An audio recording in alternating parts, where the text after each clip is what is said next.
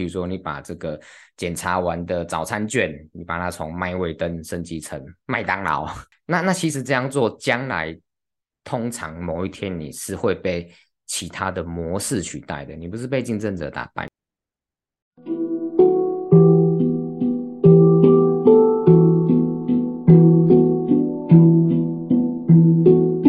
蓝海就在你身边，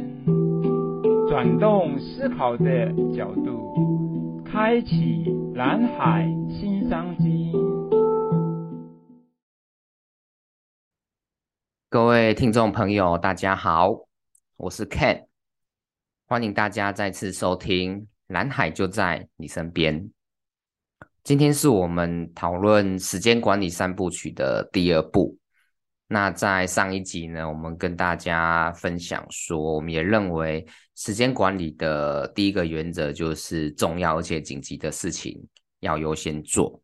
那只不过呢，我们的观点是重要而且紧急的事情可以再做重新的定义。呃，我们认为呢，就是不管是个人或企业，那应该是攸关生死的事情才把它归类在。重要而且紧急，就像医院的急诊室在处理这个攸关生死的病患一样。对，那我们如果能够把一些其实呃真的不是那么攸关生死的紧急事情把它排除掉，那我们就有更多的时间去做呃重要但是不紧急的事情。对，所以今天呢，呃，时间管理的第二集，那我们就要来跟大家讨论。呃，就是时间管理的第二个原则，那把最多的时间花在重要但是不紧急的事情上面。那我想我们一样从医院的经营来看一下这件事情，来讨论一下这个题目。呃，不晓得大家有没有就是固定做健康检查的习惯？那以我个人对我们台湾社会的观察，现在呃。可能每年一次，或者说每两年一次的健康检查，那基本上已经算是呃企业对员工的基本的福利了。对，那也常常听到就是有朋友啊、同事啊，呃，因为这个健康检查，他就发现了身体有一些需要处理的息肉啊、结石啊，或者是肿瘤等等的病灶。那就可以在检查的同时或检查完就赶快做处理。对，那当然就是 随着大家年纪的增长，有没有？大家也都陆续的加入了这个脂肪肝啊、高血糖、高血脂、高尿酸的这个 行列里面。对，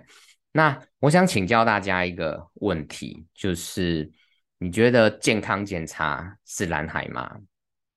对，我过去几年就。蛮常请教身边的朋友这个题目，大家的看法。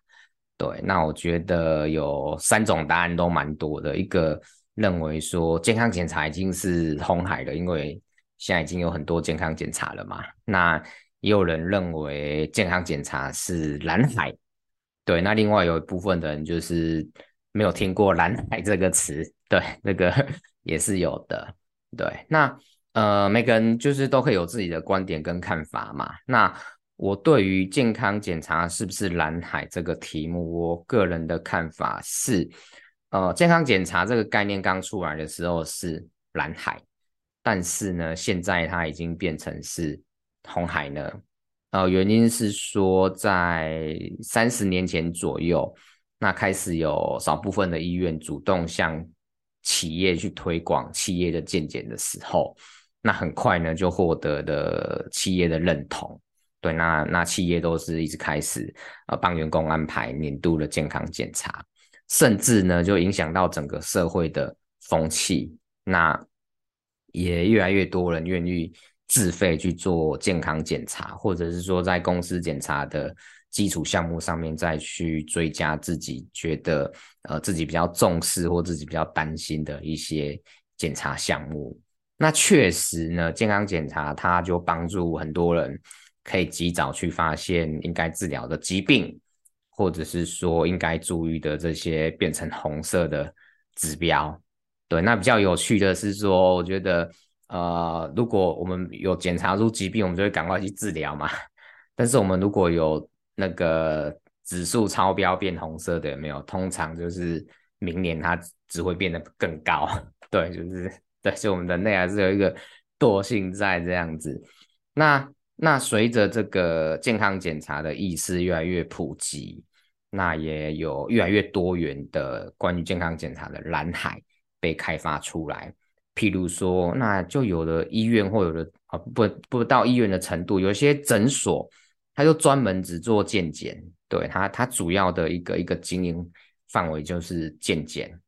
那另外呢，也有出现的，就是你当天就可以看到这个报告的健康检查，对，这个也也很吸引人。那另外呢，就是也很有趣，有些有些有些那个健康检查的诊所或医院，它主打的就是哇，它的餐点很美味，那它整个里面的装潢或者是休息室是很很舒适，甚至有点豪华的。对，那那你确实这样子也会吸引到很多人嘛，因为你检查项目都一样，然后你舒适一点，那也是另外一种大家重视的价值。对，所以呢，就是其实这几年呢，健康检查都大部分健康检查都是在这些元素上面已经开始出现了竞争的状态了。所以说，就是呃一样的价格啊，提供更多项目的检查，或者更快速的报告。那更贴心的服务，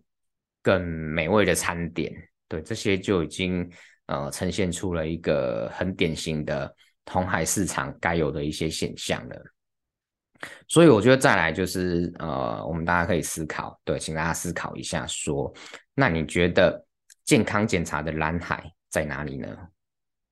对，我想对一个医院来讲，或者是说你只是一个。就你就是专门做健康检查的诊所来讲，那这就是所谓的重要不紧急的事情。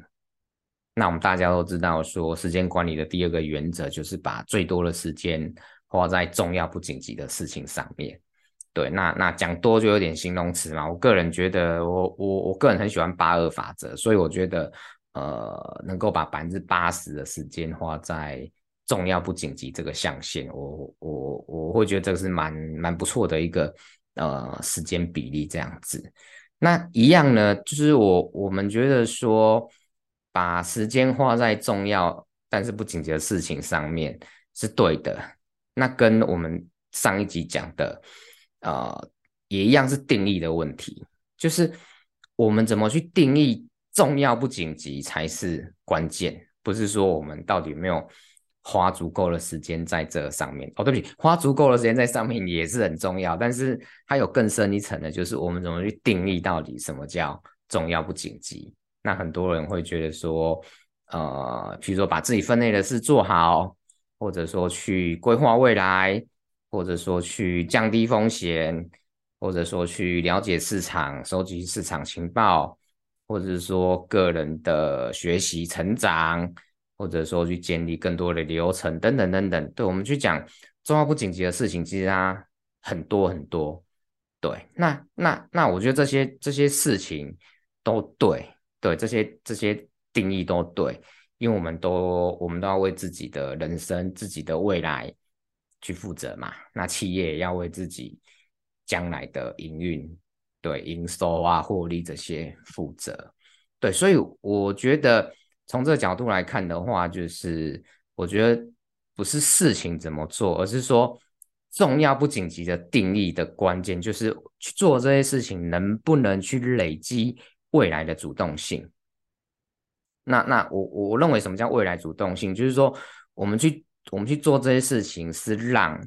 这个世界越来越需要我们公司的产品或服务，那让企业越来越需要我们个人，就是我们服务的。的这个组织越来越需要我们，对，这个就是我觉得所谓的主动性。那未来的主动性，那也就是说，呃，不管是企业或个人，能不能一直去累积，一直去创造，呃，这个世界需要但是还没有被提供的价值。如果我们我们时间都是花在去思考、去累积、去尝试这个部分，那就是我认为所谓的重要不紧急的定义。对，那要我们回到健康检查来看的话，就是如果说今天一个医院他认为健康检查的蓝海健康检查的未来是在于比现在的竞争者做得更好，或者说不断的去提升效率，那那譬如说把那个出报告的时间从一天变成半天，从半天变成两个小时。或者说，我们大家刚有提到的这个，就是让环境更舒适这一类的事情。譬如说，你把这个检查完的早餐券，你把它从麦味登升级成麦当劳，那那其实这样做，将来通常某一天你是会被其他的模式取代的。你不是被竞争者打败，你是被提提供其他模式的服务给给取代掉。对，所以呃，如果说。你愿意去把时间花在去了解，呃，去访问，就是去思考。那我们台湾的这个社会，在健康流检健康检查这个流程上面，这个项目上面，还有什么没有被定义的痛点？而且我们就是能够观察完之后去实验啊，去调整这些假设。那其实这样做，就是一定会产出一些大家现在没有想象到，但是。呃呃，我们民众会觉得很棒的，跟健康检查检查有关系的重新的定义或者问题或者流程，那这样对国民的健康、对医院的获利，其实都是双赢的。那例如说，呃，譬如说 我们刚刚提到嘛，就是你看到指标变红色的，你你明年通常只是会 更高而已。对，那那如果有方法可以让民众就是明年的指标会变低。对，那那我觉得这个可能是一个可以去呃思考的地方。对，那或者是说，我们过去数十年嘛，那整个医疗界累积了这个很多的数据库，对我们的胆固醇啊、血压、尿酸这些数字，我们好像就是大家的标准都一样的。那是不是说，也许呃可以用不同的性别、不同的年纪的，它该有不同的标准？那对于你身体健康的定义，也许就能够会更精准，对。那或者是说，我们会去看一个指标或两个指标，去看自己的身体有没有某个状况嘛？那那现在这个 AI 呀、就是 machine learning 人工智慧这一类的科技，能不能帮助我们？不是只用个别的指标去判断一个人的健康状况，它能够。整体的去分分析一个人的健康风险等等等等等等，对，那呃，我个人觉得，我也相信说，在台湾的呃医学界、公卫界，或者是不管是临床或学术界，在医疗这方面的领域，我相信一定有很多的人，那他们就是用这种方式去定义呃他们的时间管理，花在这个重要不紧急的事情上面，那为了就是整个社会的。国民健康，然后去投入去累积。那我想举一个例子，就是我们现在都觉得洗手很正常嘛，或者在医院里面要时常洗手消毒。那其实在，呃一八五零年代以前，那时候医院是没有人在洗手的。那个时候人类都还不知道有细菌的存在。那那那医院里面，不管是医生或者是工作人员，也都其实没有这个洗手的习惯，所以医生要去帮病人做手术，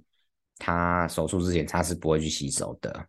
然后那时候呢，就是这个我在 Google 上面维基百科查的啦，就是那时候这个在欧洲妇产科的医生，他们就除了接生以外，他们也要常常去解剖尸体做研究。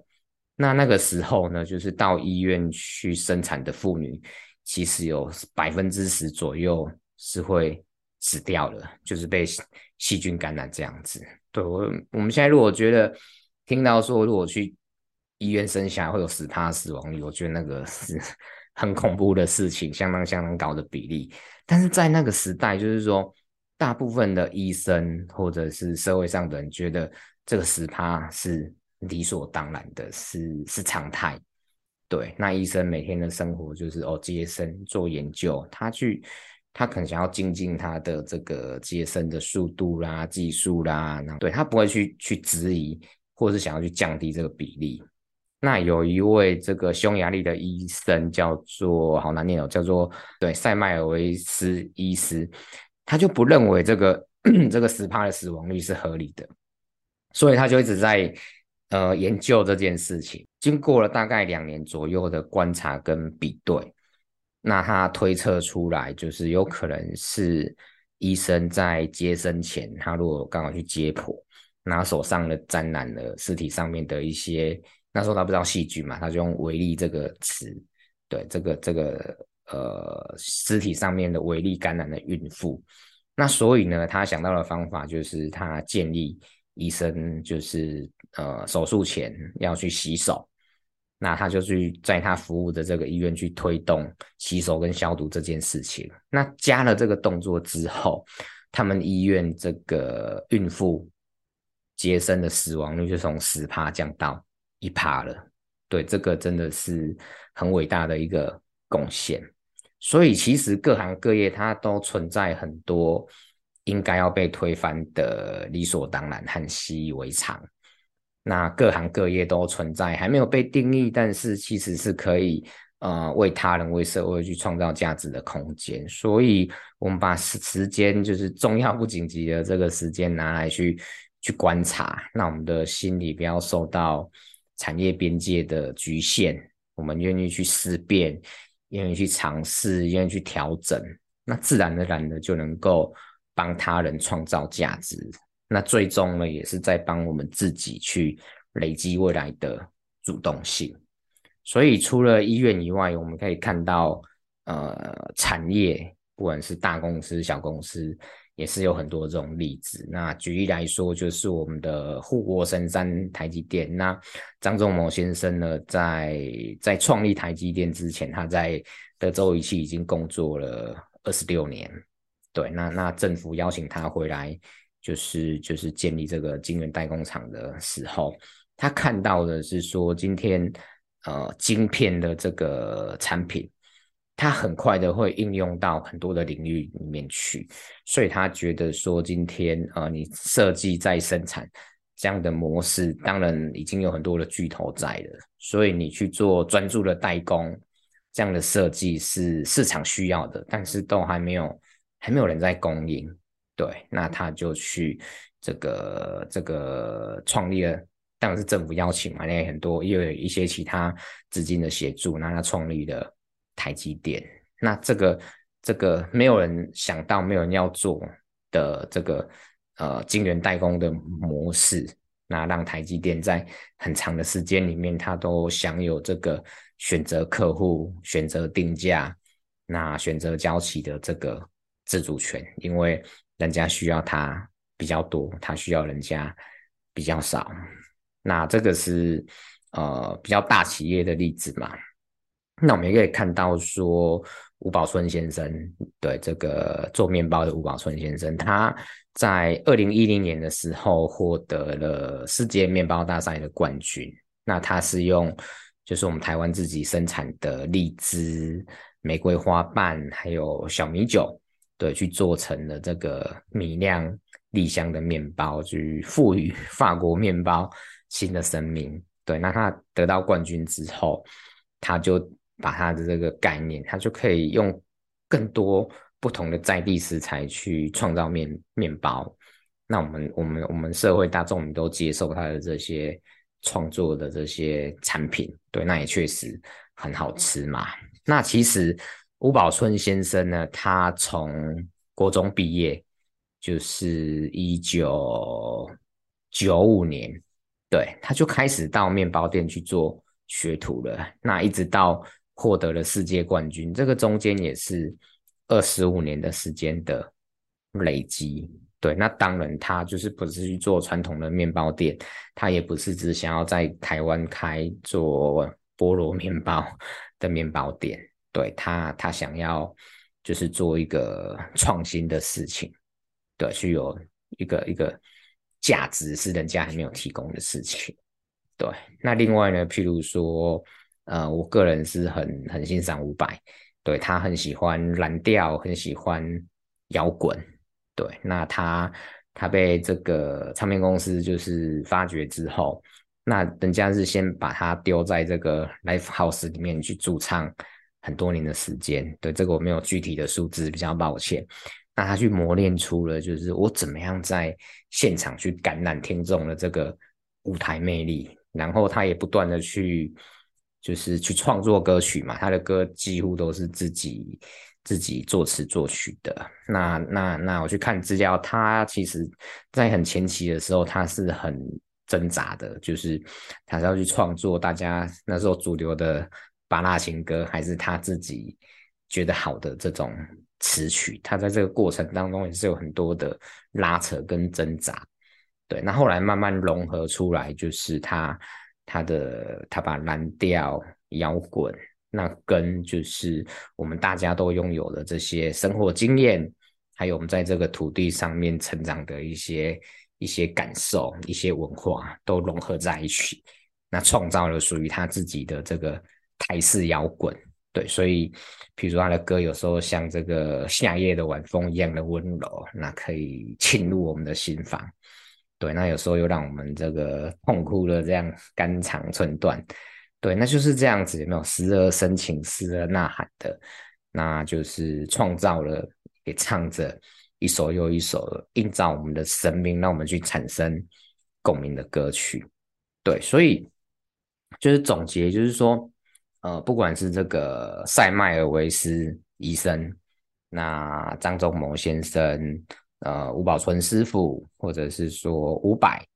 他们都把他们最多的时间去花在重要不紧急的事情上面，然后透过不断的累积，不断的尝试。那去开创了新的局面，然后为社会带来价值，也为自己带来成就。那那当然，我们也可以看到很多人，就是说他靠着一个想法，他很快速的获得了成功，或者说你看到一个成功的模式，你就去模仿他，很快的获得成功。对，就当然成功是有很多的方法，很多的面向，很多的可能性的。那我个人会比较喜欢，呃，我也比较相信啊，就是透过透过累积去开创的蓝海，因为那样子的人海是超越竞争，是生生不息的。对，你不用一直去模仿人家很表面的东西，你自己有很深的本质，然后看到可以应用的空间去去做调整，去做创造。这样子，所以说，不管是在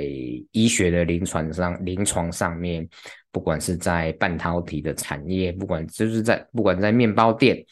或者是在音乐界，那我们就看到这些人，他们在他们选定的路上，不管那个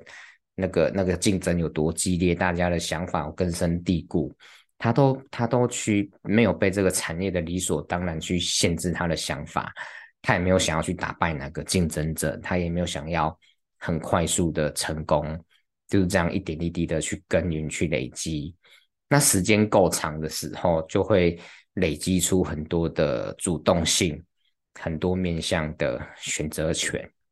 那那就算我们不是要创业，就我刚举的这些人，他都是。呃，创业或有甚至有个人的品牌去影响到整个社会嘛？我我们可能没有要创业，我们只是是公司里面的一个小小螺丝钉。我们就是或许我们只是在医院去负责照顾病患的护理师啊，我们只是在餐厅里面去切生鱼片、去包这个寿司的厨师。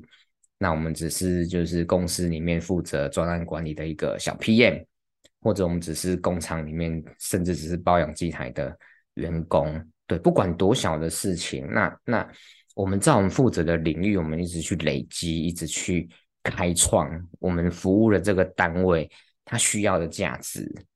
那长期来讲都是呃对我们自己还有对我们的组织在在创造双赢，去达到所谓的互利共生。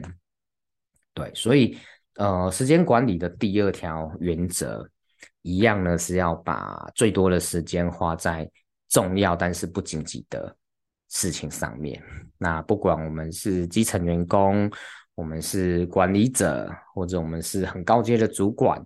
或者是我们是自由业，我们是斜杠。那那不管就是我们面对的是个人的职责，是部门的工作，或是整个企业的营运，我们都可以在我们选定的方向上面去开创新局。个人呢，可以为公司；公司呢，可以为社会去创造独一无二的价值。那当然，就是时间管理，它是一个连续性的事情，它是一个累积的过程。所以说，耐心是非常非常非常重要的。那当我们已经选定好，我们认定重要的事情是什么以后，对，不管它现在是不是红海，那其实不是重要的，就是重要的是一直去累积。所以要用一年的时间呢，把一件事情做好，其实是很困难、很不容易的。但是呢，如果用十年的时间要做不好一件事情，那其实是更困难的。好，那今天呢，关于时间管理的第二部分，就是把时间用在重要不紧急的事情上面，要花最多的时间在这个部分。然后我们要追求的是未来的主动性，这样的概念，我们就跟大家讨论到这边。那大家有呃针对时间管理有什么想法？对，都很欢迎通过留言跟我们一起讨论分享。好，那今天的节目就到这边，谢谢大家的收听，拜拜。